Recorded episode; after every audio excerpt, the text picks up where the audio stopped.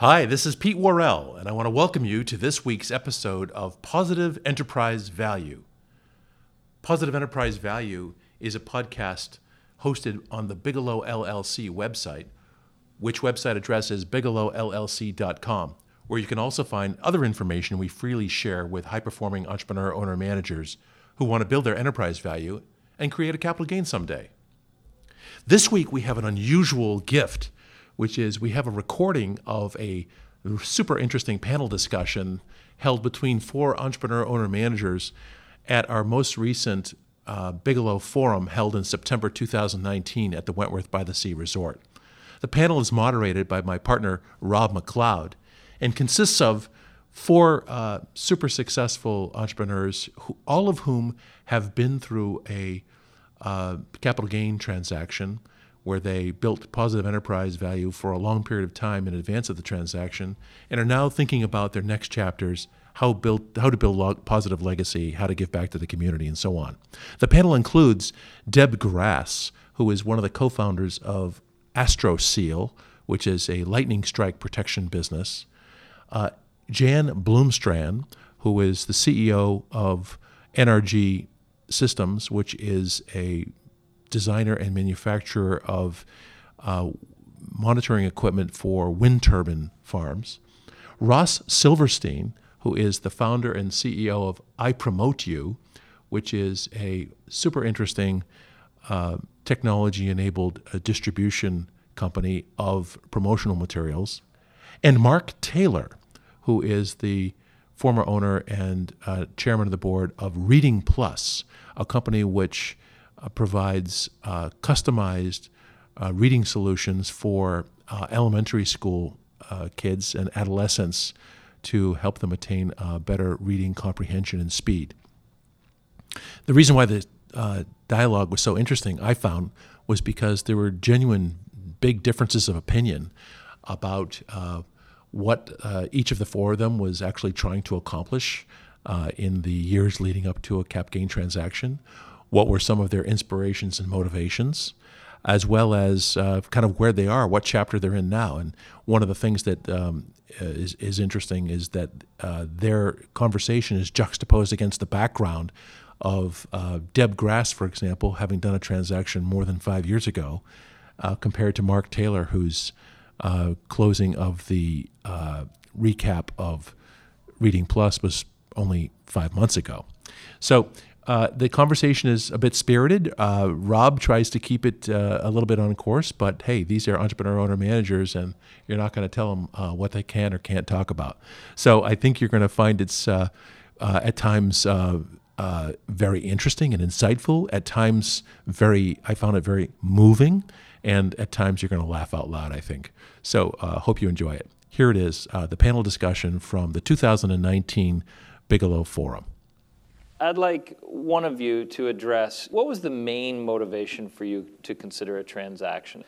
I know often there are multiple reasons, but if you look back, what was the main reason that the time was right and it was um, a good decision for you to have a transaction? Maybe I'll start with you, Deb.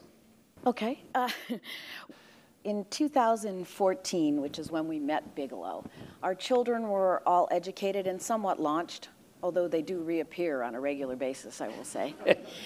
and I really had a tremendous amount of respect for what Ken enjoyed doing. And I could see that he was starting to wane a bit.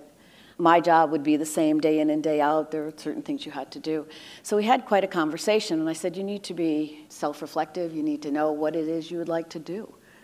So we had a serious discussion about in the aerospace industry, you need approvals to sell your product. We had gone from one approval when Ken first launched it in 1985 to 150 approvals. So we were approved at 150 places. And that international, global, you, you name it, we mailed it, shipped it. And I said, uh, How are we doing? He said, I'm, I'm starting to flag. I said, And that means what? And he said, I think, I think I'm done. I said, okay, but that, that's got to be your choice. I will say that we revisited that discussion many, many times after engaging Bigelow. Bigelow was an unbelievable partner in this. Um, as Rob McLeod said to us the first time, you don't know what you don't know. And he was absolutely right. Selling your product is one thing, selling your company, your life work is something else altogether. And we didn't know what we didn't know. Thank you. So, in essence, more about your and Ken's personal freedom than anything driving it, like from the industry or the business perspective. So, a lot on the EOM clock, right, was, yes. was part of it. Jan, how about you? Wh- which clock was driving it? The, the company, the industry, your clock? Yeah, it was a little bit of everything. And I think if I had to pick one, it was what you just said. I got to the point too where I said, I'm done. I knew that in order to sustain the level of work that needs to happen to take a company to the next level and where I wanted it to go, I wanted it to have the right person and the right, someone with more energy than I had at the time. I had truly loved what I had done, but I had kind of reached that level of fatigue and, you know, that whole risk aversion and not wanting to blow it. I had a company that when I took over, uh, we were a $16 million company in 2004, and we grew to almost 60 in four years. And it was, it was a wonderful, wonderful time. And then 2008 happened, and the renewable energy industry got hit hard by the economic crash. And we took a dive quite a ways down, and the company went through some, some pretty rough times. I had to do a layoff. And I worked hard to get it back to a, a good level pre-sale, and I was pretty satisfied with that, that, and that sort of motivation of, you know, I, do I really want to go through this again? Do I really want to risk having to go through another cycle? And the industry was at a great time. So that was the industry clock. It was the right time there. I had already passed the baton of leadership to our CFO, who became the president, and he did eventually become the CEO after the sale was done. So I'd already passed that leadership, and he was not too far from retirement himself. So, in terms of that company clock, there was going to be a leadership change at some point anyway, because he was. Uh, was not going to be there for a whole lot longer. And then from the personal clock, like I said, I was ready to move on. I had made that decision. And then I got diagnosed with cancer, and that just did it. You know, that was like, time is now. I remember having that breakfast with you, and we kind of looked at each other and said, let's go. Yeah, yeah.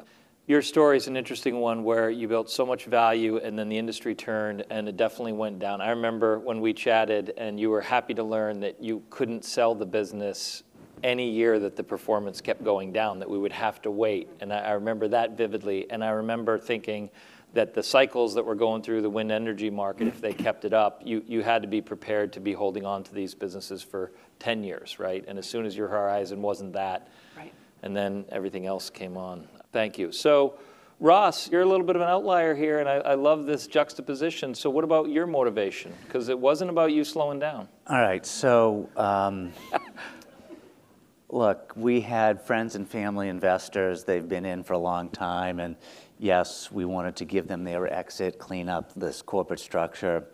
And yes, I wanted additional growth capital. But the real motivation was money. I wanted to take some money off the table. I worked hard for a long time, earned a, a nice salary.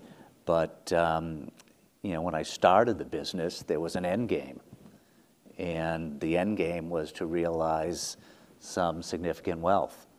And the market was very, what, frothy. And so I put my ducks in a row and felt that the time was perfect to uh, take advantage of that. So that was my motivation. So in your transaction, we got you a financial partner. You stayed on as the CEO. You're Yep. still doing it today. You got a new partner that's helping you scale and grow the business. Yep. Your old shareholders, did they all go away? Were there 20, 30, 40? We had about 30, Yeah. and there was only one, a co-founder of mine who was really a financial investor. He rolled over some, I rolled over a significant amount, and some staff who were playing key roles going forward, they were granted some equity rights, and they also were given the opportunity to invest some of their own money. So there may be a half a dozen employees that have a small equity stake. Got it. Thank you. Mark, how about you? When you think of your motivation, uh, we have freedom, we have cleaning up the shareholder base. What was what was going through your mind? I mean, I can relate to both of those, but I think for me it had a lot to do about being honest with who I was and what I had been good at. That I was largely a product person, and I had been fortunate enough to step into a company at a time where we needed a revision to the product. And I had reached a place where we had grown considerably, but what was really necessary was sales and marketing as the next step. And that's not my home base. I was lucky to be in a kind of R&D capacity and run our company a little bit like a design shop as far as what we were developing and use a third-party network. So this next phase just felt like I would be really forcing it and stretching myself to be in a role that I would never be as passionate or as skilled as someone who really loves that. So I wanted to keep myself in doing what I love and doing uh, being great at what I do, and that wasn't that wasn't me. So a little bit about your transaction. How did the transaction help that for you? Where did you end up in terms of ownership, role, just a I'm pretty happy with how it wound up. Yeah, so I've um, continued on, sold 85% of the company, rolled over a certain amount, um, and have put myself in a position of being in a product strategy role with the team. So to date, I'm fairly hands-off and trying to be, but um, steering the kind of core product team and working on the board with the folks, Sterling Partners out of Chicago, who purchased um, to help them make smart product moves that are in line with what we're doing with sales and marketing. Excellent. I'll throw this out to the four of you and take a hand at who wants to uh, answer this. What were you most afraid of when you really decided, okay, we're going to do a transaction? Were you most afraid of telling your management team what the community would think, what it was going to do to you personally, changing your role? If you look back, what was something that you really dreaded about this? And, and then I just want you to reflect on, well, how did that all work out, or did it not? Anybody want to take that on? So I started the company, as I said, I had uh, a co-founder who was a longtime friend and I had worked with in the past and brought on as a third board member someone else that I knew very well who invested some money. And over the years, it was a rather informal board arrangement. We would meet quarterly and go through the things you typically go through. And they would be available for check in calls, but they were very hands off and, and uh, deferential to my familiarity with the business. And while I knew that this is what I would need to do to realize my goals in bringing on a, a financial partner, uh, I also recognized that it would change things. Now, it was important to me that they be people that I enjoyed working with, and they are terrific. But there's just new people that you have to get to know, and different ways of doing things, and a little more formal oversight. And so, you know, that I mean, I, I wouldn't say I dreaded it, but it was something I recognized was going to be different. And I would frequently remind myself that they need me more than I need them. This deal never would have happened if I were not going to stay on. And they even told me that their biggest fear is me leaving. So it's kind of interesting how we each can sort of fear the same thing. Yeah, I mean, thinking that you're the founder and you relished in not having a boss, you are not the chair of your board. You're actually reporting to somebody for the first time in a long time. And that can be new, and we think you got a good group there, but that clearly is a struggle for folks that, you know, stay on. Mark, you'll, you should be listening closely. Uh, and I know there's some people in the audience that have those kind of questions on their mind, and, and, and we'll get to some of those. Would, would either of you two like to kind of think about your deepest fear here? Okay. I kind of feared for what was going to happen to the company through this transition. You know, when you, you first start out, you don't know You know you want to sell, but you don't know who you're going to sell to. You don't know who's going to step up to the plate. You don't know who's going to take this this company on. And, and this, this company had become my life, my identity. You know, I built it 35 years, and all of a sudden it was going to be someone else's baby. And I, I worried for my employees and I worried for my family. You can't not let go when you sell, and you know in your heart that the company's culture is going to change just by virtue of the fact that someone else is going to be taking the reins. That's just what happens. And I worried about whether this nice corporate culture we had was going to continue to be good for the employees. Were they going to continue to have jobs that they enjoyed? Were they going to be asked to move to some other place? Were their jobs going to be eliminated? And that, and that really concerned me. And then for my family, you know, I have two children who at the time really didn't have any interest in the business. It's funny that they got an interest late, you know, and my daughter said, I think I blew it. I think I blew an opportunity, Mom. It's like, ooh, um, don't sell it quite yet. But um, so I, you know, I worried about was I somehow failing them or letting them down, that the family business was passing from my hands to someone else's, and was it the right decision for, for them? And you know, I think in the end it, it turned out okay. I, you know, the company I sold to a publicly traded company.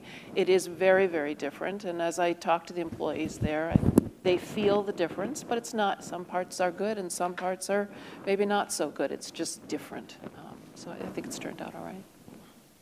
Thank you for that the company and the family are right there in the front of everybody's mind, right? When you yeah. think about this. And the fact that you don't know who it is doesn't allow you to project the cultural fit, right? Especially in a long process. So we get that. Yep. Deb, you want to?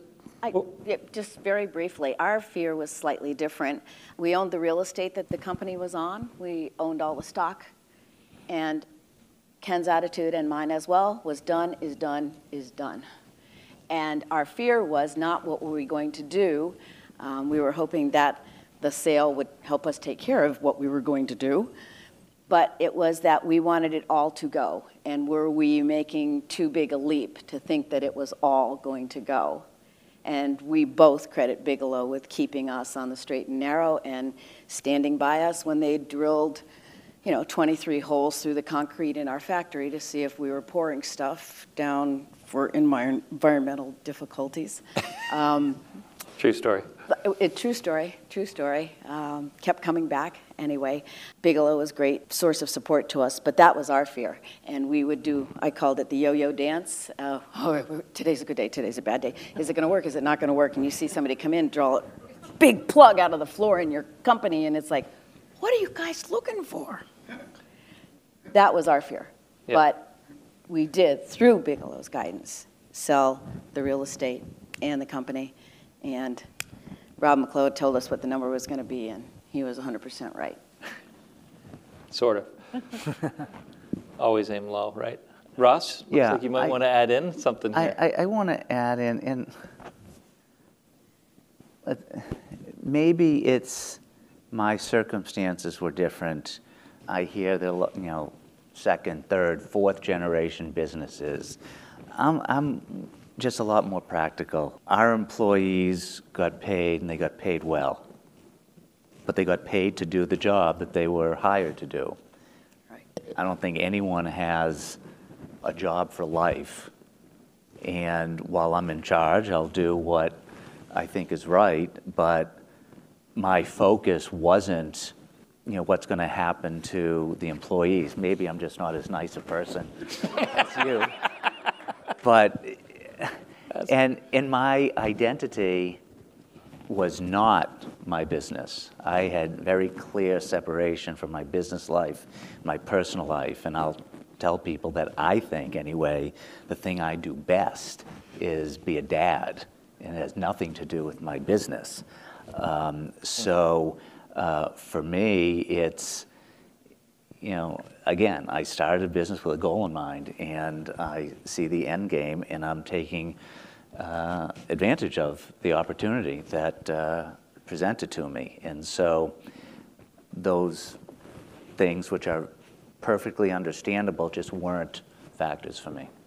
Well, we know a bunch of the people in the audience, and some it is an end game. And you both chose strategic investors. You both were able to change your roles, not just for you, but for Ken and others. And I would argue that you chose a transaction that wasn't anything to do with an ending, it was an intermediate step. You got rid of a shareholder base, you got your investors some good money, you took some money off the table.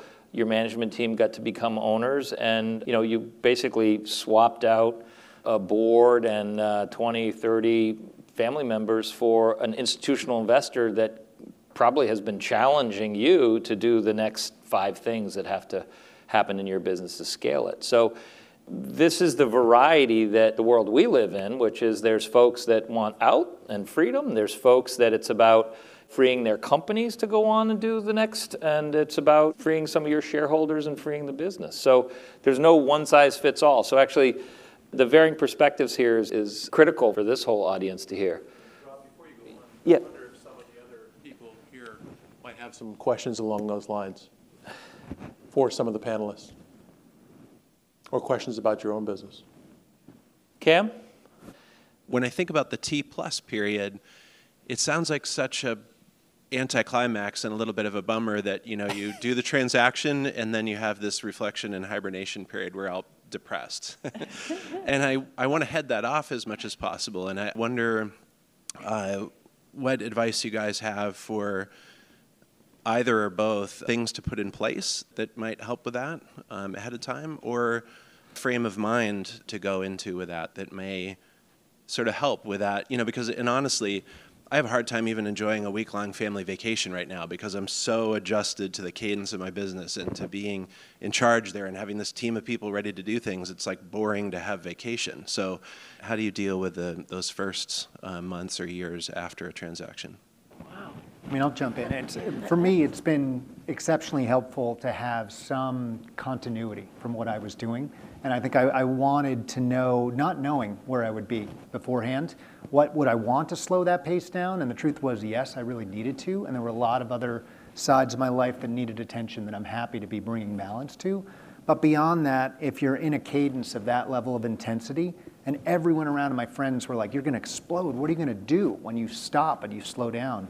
But I think there was so much intensity build up to the transaction that I was ready to slow down. And I'm only a couple months out, so I might not be the best person to answer this question. But for me, having some continuity and having designed something where I've got the flexibility to be as involved as I want to be in contributing. And some weeks I really do want to go in the office. And I do want to connect with some people and be helpful and be a coach. And other times I'm happy to be planning a landscape architecture project in my, in my backyard. And that's my, that's my project. So. Jen? I first want to, the day of the transaction was anything but a bummer. It, Yeah. just the sense of freedom and liberation and sense of satisfaction and a job well done for me was just it was a, a fabulous period of time and I, I looked at that period of hibernation as just healthy and an opportunity and a much needed time to just reflect, you know, and I'm, I'm not trying to gloss this over because I will say that, that it, was, it was abrupt and it was harsh, and I'll talk about that too. But I have appreciated, I'm two years out now, and I feel like I've had that time to just kind of, there is a loss, there is some mourning that goes along with it. I won't deny that too. But to have that opportunity to just be and to start thinking about what comes next and have no expectations and not have that heavy responsibility just left my shoulders that day. And it was a truly delightful feeling. The harsh part about it for me was I sold to a publicly traded company. So I wasn't able to say anything about it until the day I left. And I specifically wanted no role going forward. I wanted to be bought out and move on. So my last day at the company was the day of the transaction when I got up in front of the employees and said, You have a new owner. The new CEO will be here tomorrow to meet you, and this is my last day. And it truly was. And I had no idea conceptually how personally disorienting that was going to be. I, you know, just from the simple fact of, oh, okay, they're moving on without me. And I had a, an assistant who ran my life and helped me with my life for 10 years. I had to figure out how to do everything on my own. It was harsh and it was abrupt, but it was, ex- I got exactly what I wanted, so I was, I, I knew that that was going to be okay. There may be people also who want to respond to Cam's question who are in the audience. If so, we'll pass you a microphone. I think that's a great question, and there are two points in time I'll touch on. One is at the time of the deal, when it closed, um, it was kind of anticlimactic. Um, I had done a lot of these transactions in my years at Goodwin, and there's an awful lot of work that you do that leads up to this, and then it's done. And in this day and age, with uh, electronic transfers, everything done by phone, you're not even in a room with the people. I mean, I, I was, you know, it came full circle. We actually used Goodwin for the transaction. I'm in a conference room, and it was, and the other people were on the other side, were wherever they were. It was, it was kind of me in the conference room, and they say, "Okay, good, we're done." Uh, and it was raining out, and I thanked the lawyers, and I got in my car and drove in the rain to meet my family for dinner. So it was, it was kind of weird. Um, and I wasn't like jumping for joy, nothing like that. The other thing is very interesting. How I feel now is very different from how I felt before the transaction. There was this journey. I started, there was nothing, it was just an idea. I started this business with just that idea. Again, it could have gone out of business many times over. I persevered. To have a business succeed, that, that's point one. You got to have a business that succeeds, and then you grow it to the point where you attract a lot of investors, and then you do a deal. I mean, the American dream isn't only for first generation Americans. I mean, I think I lived the American dream in that journey. Now, it's just very different. Now it's like, okay, it's a second journey, but not as meaningful. I'm staying on CEO. We've got huge potential. I got a lot that I rolled over. So there's a huge financial opportunity down the road. But how I feel about the whole adventure is different. It's almost so that adventure ended, and now it's this other one that's just different. Hmm. Deb? We Sure. had a slightly different experience than that. I think that we really, we had both worked from the time we were like 14 years old, continually. My husband referenced when he introduced himself that we took a gap year. It's more like three years. We're still gapping it a bit here. And uh, I think we were quite fatigued. I really do think we were quite fatigued. We slept a lot. We went to relaxing things. We went out to eat.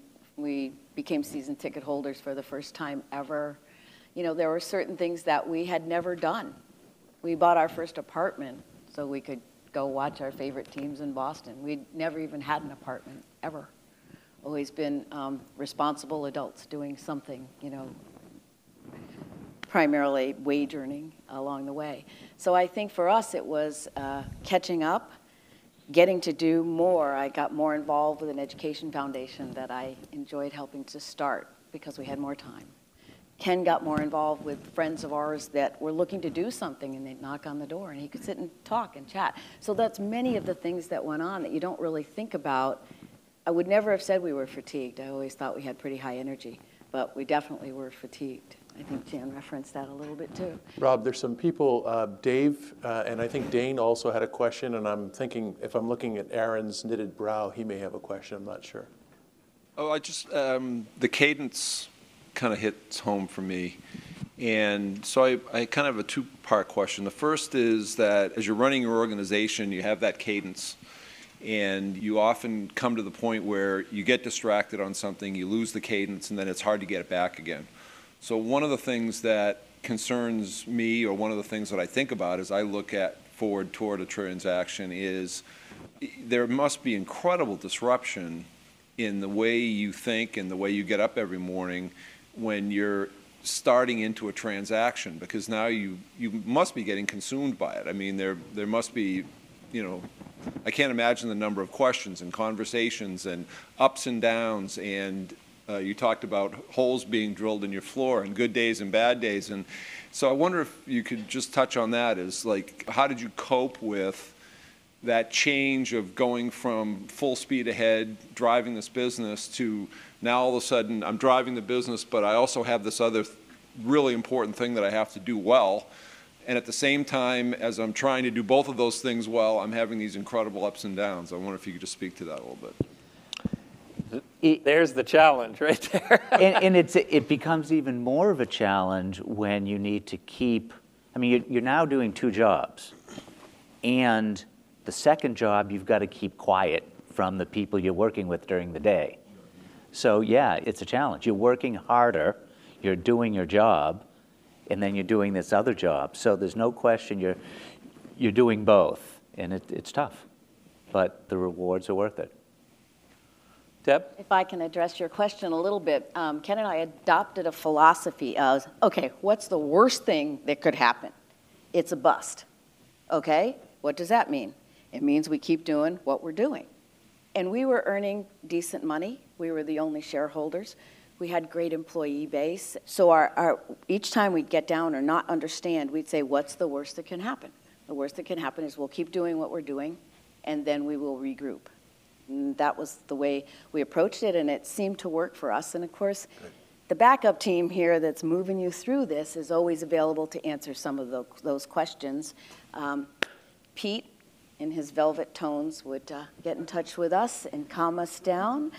I knew we were out on a limb when he called us from New Zealand, and it was time for us to slow down and listen and are you okay?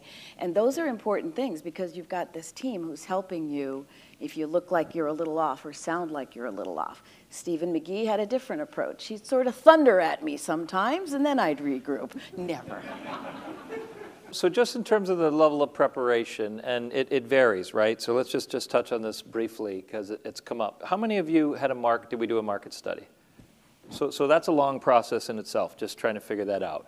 But how many of you thought a market study was quite helpful in the end to either run your business or to help frame it?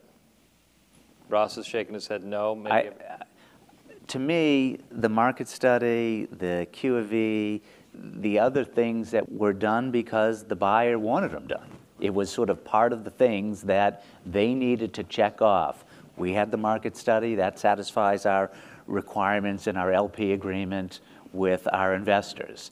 And you know they're going to do a Q of E, so you might as well get ahead of it and do your own. These are all just things you got to do.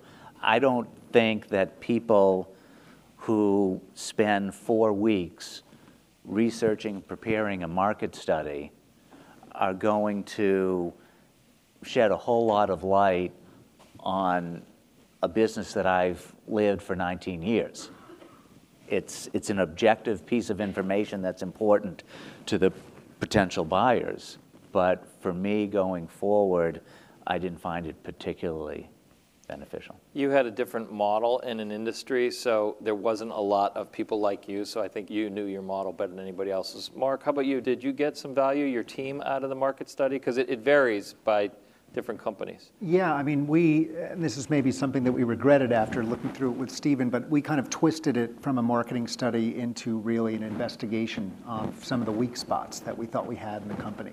So it didn't become something that was as valuable to an investor. It was actually something we debated over how are we going to position this because we really aired our laundry with that. And I, I used that first year of asking questions through this market work to kind of get things in line so I could communicate to my team how we were going to approach things for the next year in transaction. So basically, your sales and marketing strategy took a pivot. I mean, and that, that market study was part of that. It did. Given the confidence to do it. And your new investors agreed, right? I mean, that They was did. part of it. Yeah, they, that, it was clear what we needed to do. Actually, I wanted to, I wanted to first um, um, make a comment, the question earlier about what it's like to go through a transaction and to try to balance. and uh, I'm, I'm in the middle of one now. I'm sort of in the arena. I'm T minus um, two months. Your question was, what is it like to juggle running the business and now everything that goes with a transaction? It's very time consuming, it's exhausting, there's no doubt about it. It's, it's the hardest you'll ever work. On the other hand, The two of them, are, the two things are very much cooperative. They, they, they go together. I have learned more about the business, more about what the business needs. I have gotten ideas about what the business needs, and more about myself than I have in the 33 years I've been there. I've said to some people, it's like I've gotten a second MBA. And we'll see how it plays out uh, with a very likely close in a couple of months. But it's a lot of work, but it actually becomes very exciting, assuming you've chosen the right investor, and I am convinced we have. You begin to see what it could become later on if it all goes well. And I thank Bigelow for all the work that's, that's gone into this. So I wanted to, wanted to comment on that. Thank you for that, George. It's fresh on his mind. Yeah. David? So Ross reflected on the challenge of dealing with people going through the process and keeping quiet. How have you thought of bringing your people in and how to do that? And has that been a positive thing or a challenge you had to overcome? In our case, we have brought a select group of people in, and with the appropriate non disclosure agreements and other things in terms of, of secrecy, it has been absolutely vital in our case to have their involvement in terms of presenting the whole company to potential investors. But really, this would not have been successful had I not had their buy in as to where we were going. We're 180 people and a management team that I've been working with for quite a few years, several of most of whom will be staying for some time with the company. I'll be staying on for a couple of years. They have actually become a, critical in, in assuring the likely buyer of the value of, of the purchase, in essence. Uh, it's tricky. You have to you have to manage uncertainty. You have to. There are those in the know, so to speak. You deal with a rumor mill. There's no way you can stop it. We were not in a situation where we could do it where only I knew about it. We had management meetings, presentations, all of the rest. But it's taken the whole group to really convince the final investor that this is going to work. I, I just want to um, clarify a little bit. There were key core group of, of people that I needed to inform them what was going on they were going to participate in management meetings, presentations to potential investors, so they needed to know what they were there for and what was expected of them.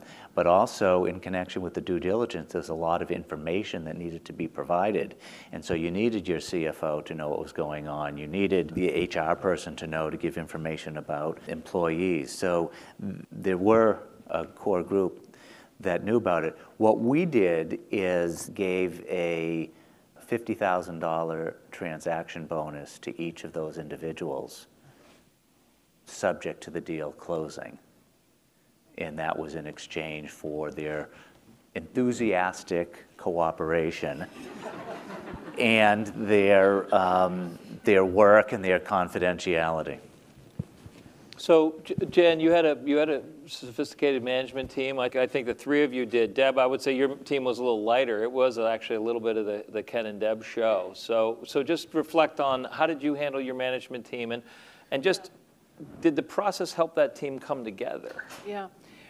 Ross, you brought up a good point, and I was thinking of it too. That that, that it's also hard on the organization because my CFO had to work hard and keep things quiet, but also be right there to to answer all the questions that came up in the due diligence phase. And there were, in my organization too, there was a small handful of people kind of on a need to know basis that had to know what was going on.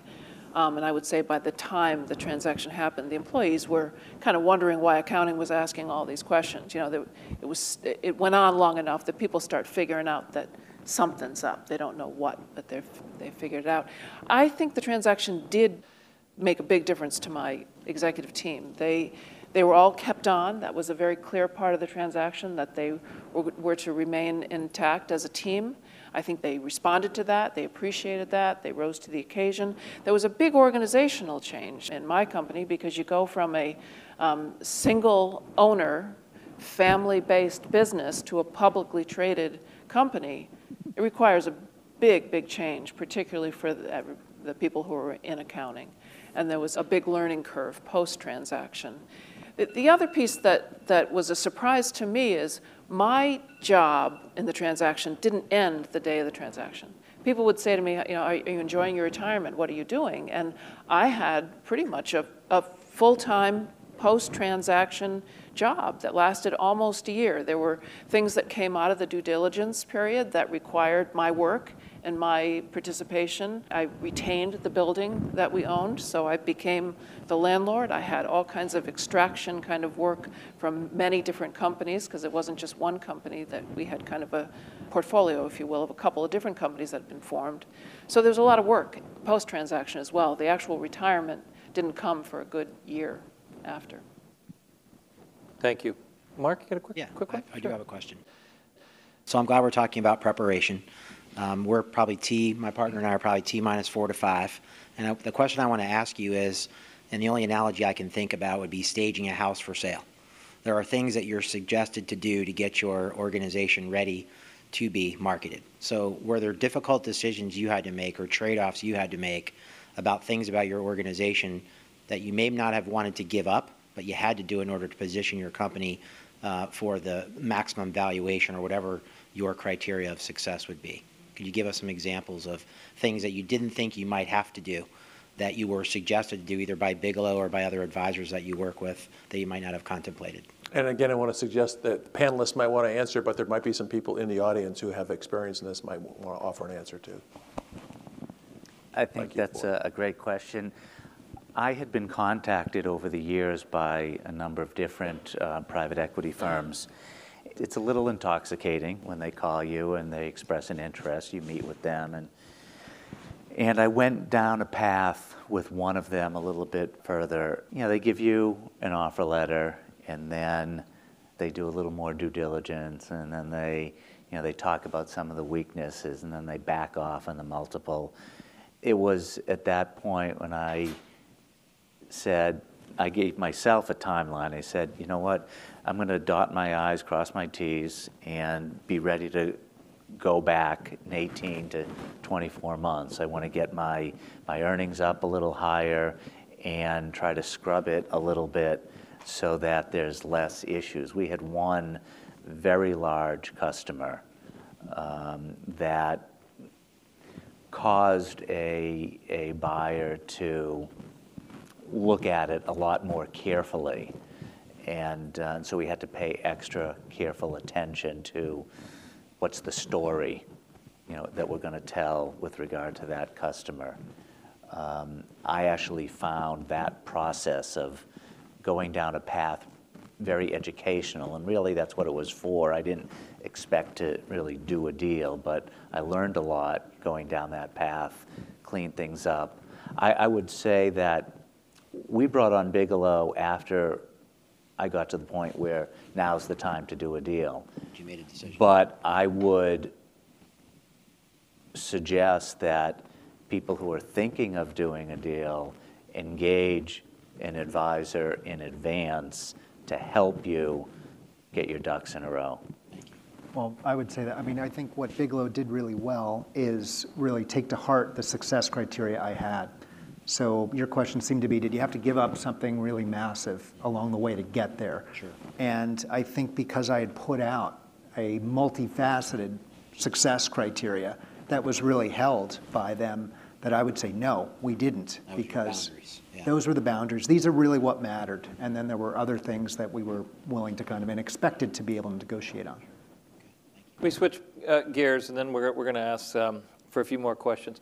Just thinking about this forum and the head versus heart, do any of you want to just describe how you've made decisions, more head, more heart? Do you have an example of a decision that you had to make in your career or around the transaction that sort of illuminates that tension? To all, me, all of you, yeah. Let's, it- uh, everyone wants Yeah. it on this one. Well, hearts, that's out. Okay. Again, I think we get that. it's, uh, I look at the facts as they're available. Many of you probably read Jack Welch's first book, Straight from the Gut, and he would say you, in, in decision making, you evaluate all of the information that's available to you. It's never going to be 100%. But what is available to you or what you can find, you evaluate it. And then you go with your gut. So uh, to me, it's not so much heart as it is a little gut, Yep. which comes after the rational analysis. Dan? I think you and I need to have a beer. We can think arrange so differently. I am all about heart, and I knew you. I had a feeling you'd say that. I I know. I am a real nice guy. I just want you to know. I know. I know that my decisions are made by my heart, and I know that they're very often made before my head is in that place. And sometimes that's not, not an easy thing, because I can recognize that I know something feels right, I know it's what I'm going to do, but all this other data is coming in trying to either teach me otherwise or convince me otherwise. And sometimes that's helpful, and sometimes it gets in the way. I know that by the time I finally execute that decision, I've probably made it a while back, and that has led me to where I go with it. So I'm all about it. Deb, how about you? I don't know, said differently, as you Yeah. like to say, Rob. To me, it comes down to common sense. It's head versus heart or common sense versus whatever other variables are attacking you. It's a common sense approach. And we had a very difficult one. We had three advisors outside of Bigelow for the history of our company our IT person, our accountant, and a financial advisor. And we had decided to go with Bigelow. Our heads were spinning, but we were delighted. And our financial advisor told us one, we took them all out, told them what was going on, and he said, I hope you can get that money back. And I'm going, What? And, excuse me? And he started to tell us all the reasons that we shouldn't be engaging somebody to help us. And we both felt that he was 100% wrong. And the dicey part was maintaining the friendship, which we'd had for 20 years, and saying, thank you, but, uh, you know, I'll see you for dinner next week, and we're not discussing business anymore.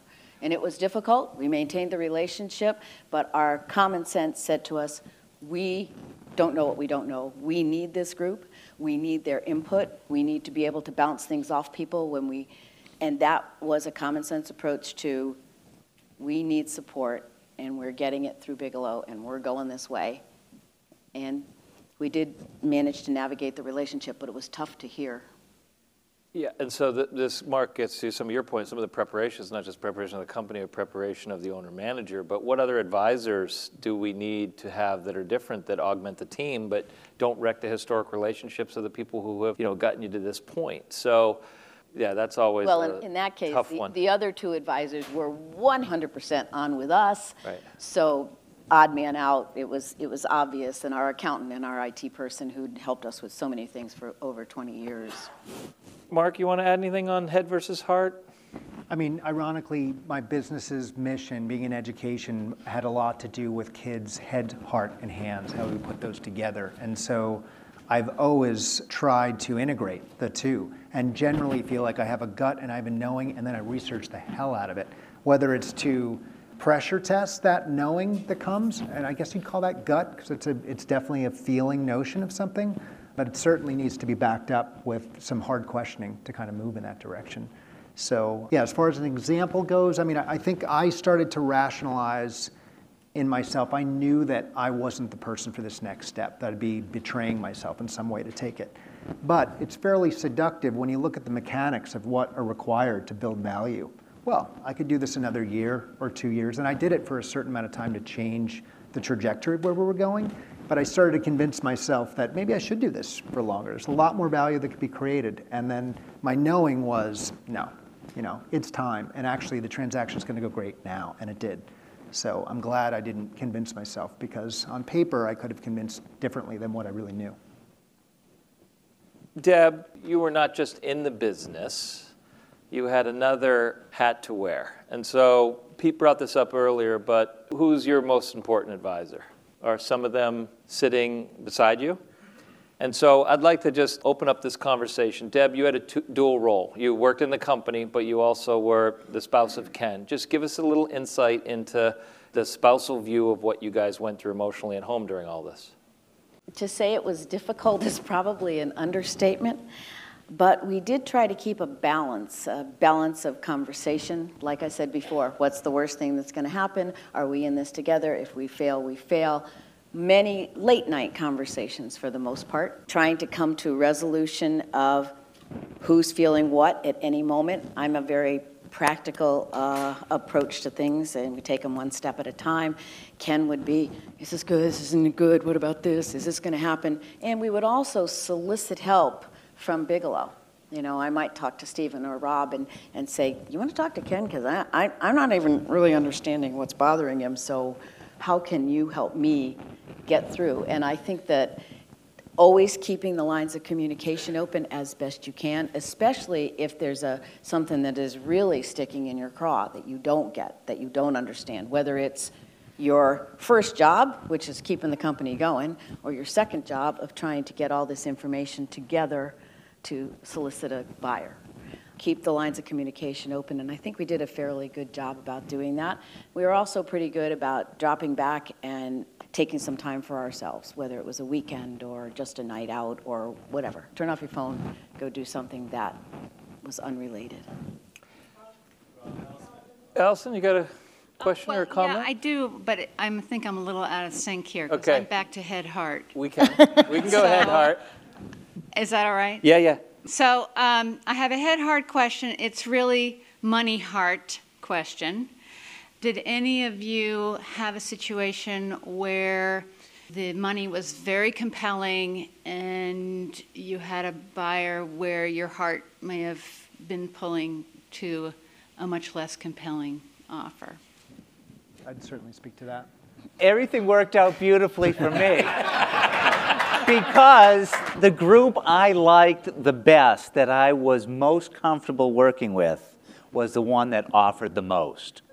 So, no uh, decision there. Mark? Yeah, no, I had that situation, absolutely. And I was in a fortunate position that I was way above the number that I was hoping to with most of the offers. So that's a nice place to be. And then it becomes a question well, what are your priorities beyond a certain point? I think through the help of Bigelow was able to just kind of leverage the party I really wanted and say, look, these other folks over here are saying this, and, and what can we do to kind of come to? But I, there was no question in my mind that I was not going to take simply the largest pot of money over the other criteria that I had for my people, for the legacy of what we did, for the benefit of what we do as an organization. But I, I certainly had a, a criteria of what I wanted to hit first. It's important to know what your plan is. If you're going to sell and be out, then take the biggest pile of cash. Well, if you care about your employees, then you want to make sure that, that they're well taken care of. But in my case, I was staying on. And I didn't want to work with jerks. I mean, I, I had these growth plans. And so I wanted people that were bringing to the table um, capabilities, expertise, relationships that were actually going to help me grow the way I wanted to grow. But I also wanted to feel good about the group I was working with. So I would not have taken more money if I were not comfortable with the people I would be working with. So let me ask you, Allison. We had a meeting where you asked me, it was a very large group that came through, and you wanted to know if they were the right, if they paid a really big amount, if we were going to be okay with that. It began with an L, and so just describe that, because I think that we purposefully, in your situation, we kicked some people out for that very reason. We did kick them out, but they hadn't offered a number. Right. And somebody else came in right away with a very large number. Yeah, yeah. So And that's had they not had a very large number, we might have kicked them out too. agreed. Agreed. So, just saying. Sometimes. Yeah. The the, the Oh, was that head or heart? What, the kicking them out part? Let's keep on this spouse section for a minute. Chris Root, you're out here. Uh, Mark, you just went through this, so this has got to be fresh in your mind. Just give us a little snapshot of your experience from a, a spouse to share. I, you know, I'm not sure this answers the, the direct question, Rob, but I'm, I'm sitting here and I'm kind of struck with something you said, Cam, about the intensity of this kind of entrepreneurial spirit and thinking about my amazing partner and what an intense person he is. And as his spouse, I feel like um, navigating really wanting to honor who he is and all that he was needing to kind of bring to this company with, you know, honestly, from a spousal perspective, very real concern about the toll and the burden and the responsibility and kind of just navigating both. So I don't know if that answers that question specifically, but the, you know, the 20 hour days that seemed like years and years of 20 hour days and raising a family and wondering at what point do we start to shift this? Does that answer? And, yeah, and so was hiring Bigelow and deciding to get this whole started, was that a, a relief to you, or did that put more stress and burden? Well, it was more stress, but it was an enormous relief. I mean, we spent years of just the two of us kind of workshopping late at night on our deck, just processing. And like I said, I am not in this world, I'm a therapist, right? So I would be Mark's sounding board, but he really, you know, was pretty alone with some very intense demands. And when the phone calls first started from you, Rob, and then Stephen and Mark had somebody to talk to at 11 o'clock at night that wasn't me, you know, who was way more qualified and um, competent with the things he was wrestling with, it was an enormous relief to just feel like with everything he was holding, somebody else could hold with him and kind of look around the corners with him. Thank you, thank you for Yeah. that. Don, uh, let, let me just ask Don, because Don, your caricatures were so wonderful. Uh, uh, you know, taking the language that we developed and Pete in the book, and then putting it to actually your situation with Allison and Vermont Creamery. What, as a spouse, what was just your perspective on this whole evolution? Just give us a quick take. Well, I was pretty uh, emotionally invested in this because I was a Peace Corps volunteer in Botswana, and I brought the notion of goats. I wanted, I was a back to land hippie, half-assed, fifty thousand dollar a year uh, fresh goat milk business. And Allison and her business partner Bob Reese took this little half-assed thing and elevated. By the time she and Bob finished, they had a hundred and some employees, uh, 30 million in sales, and so on. And it came time we discussed uh, transaction, and I had lived with her tensions over this thing for 35 years. So I was ready, as long as the kids didn't want the business, to say, okay. But I wanted it to be a really great transaction because I was going to have to live with her after it was done. So she had to feel whole. She had to feel complete. It couldn't be that her identity now, her all that stuff, go down the drain. So, and ironically, all of a sudden, an old college buddy appears, and he wants the job that you guys were uh, nurturing. So he takes us out to supper. We stay at their apartment in Chicago. They'd done a bunch of billion dollar transactions and stuff. We go to Cuba with them for spent a week. I mean, it was amazing. And so then we said, okay, Scott, why don't you come and make a proposal? And we sat up over beers one night, and I asked him uh, the Jan question, really. What is the community going to say when they say, You sold out? Are you kidding me? You too? Even you purists? You wonder, you know? I said, How do you deal with that? He says, Oh, geez, everybody sells out for crying out loud. so he didn't nurture my concern in any way. Peter, your, the word that I've got is mellifluous. You guys are smart, creative, uh, skilled, a whole bunch of stuff. This conference really exemplifies that uh, the care that you put into this stuff. But what I learned in the transaction with my buddy was people don't care how much you know until they know how much you care. And you guys really took my concerns seriously. You didn't exploit them, but you listened attentively. You put together a field trip to our top seven competitors, the ones that wanted to buy the business. And uh, it was unbelievable. You made a timeline and you stuck to it. And when you learned that Sandy Reese and I wanted to go on the trip, You, you knew we were going to be a pain in the ass, but you allowed us anyway. And it was a very successful adventure. So, any of you who are thinking of getting these guys, make sure you build in Tanzania. It's a great place to go.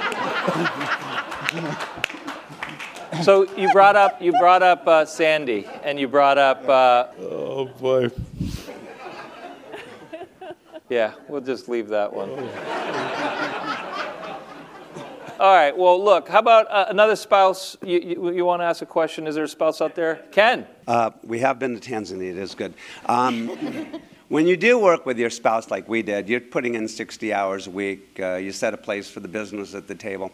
When you start to go through the transactions, you start to realize the things that are going to be the burden that's going to be removed from your spouse, what they're not going to have to deal with. Um, half of running the business is dealing with all the hell. You know, the good stuff just gets put into the balance sheet right away. All the problems go home with you. So with your spouse, one of the things you do recognize early in the transition is, oh, you're not going to have to deal with that. We'll get rid of that. Getting out is going to relieve a certain part of that intense, you know, hmm. 60-hour week worry. So there is a value in working with your spouse as you go into the transition that actually helps you want to make the transition.